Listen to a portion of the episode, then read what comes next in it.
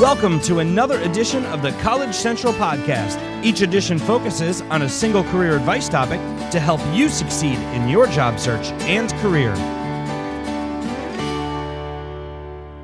Today's topic is online idiocy. The internet is a wonderful thing. Just about anything and anyone can be found online nowadays. And that can work for or against a job seeker.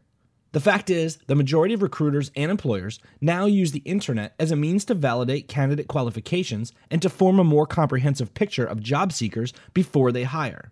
And why is that important? Because a significant percentage of candidates are being eliminated before they are even interviewed. The popularity of social networking sites such as Facebook, LinkedIn, and Twitter has enabled millions to freely share and others to freely view personal and professional data on a public forum. This means anyone, including potential employers, can both learn of your humanitarian grant to digitize medical records in third world countries, as well as view you revealing too much skin during spring break.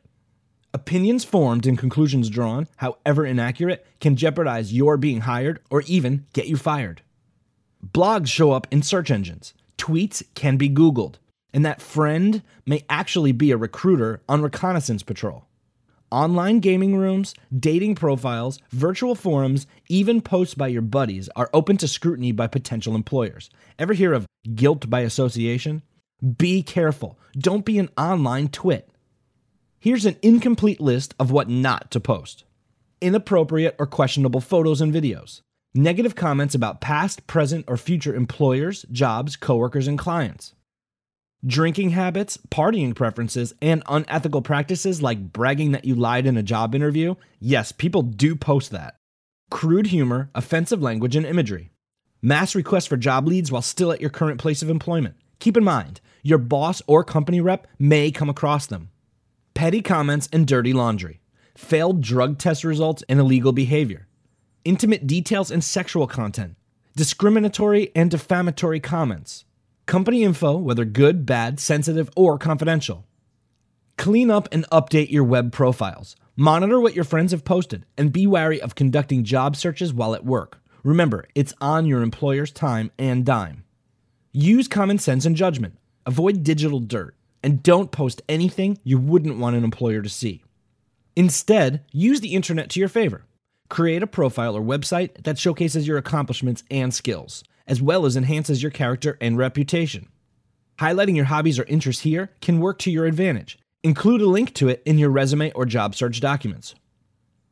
Review and proof all online content for inconsistencies, errors, spelling, and poor grammar. And don't lie. Remember, employers want people who fit in and bring value to the company, so build a professional reputation and use tasteful URLs and online IDs. Google your name to see what others might be seeing, Use your middle name or initial to avoid misidentification. And make sure your resume and other job search data and keywords are current and relevant. With so many candidates in the market, you only have one chance to make a good impression. Be smart and discreet. Don't become the poster child for online idiocy. Okay, let's do the review. Don't sabotage your own chances for career success. Employers use social networking sites to screen candidates emails can easily be copied and forwarded to anyone else. Company computers and their contents belong to and can be viewed by your employer. Familiarize yourself with company online policies. Use security settings to make your profile selectively visible. Texting thank you is not considered professional. Consider everything you post online to be out there forever, even if deleted.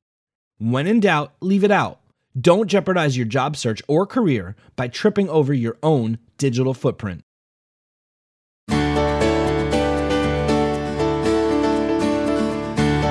Thanks for listening to this edition of the College Central Podcast. If you like what you just heard, we hope you'll pass along our web address, collegecentral.com. Register, search, and apply to over 500,000 jobs listed today.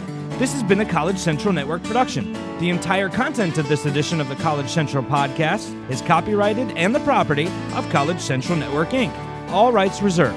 College Central is a trademark of College Central Network. Join us next time for another edition of the College Central podcast.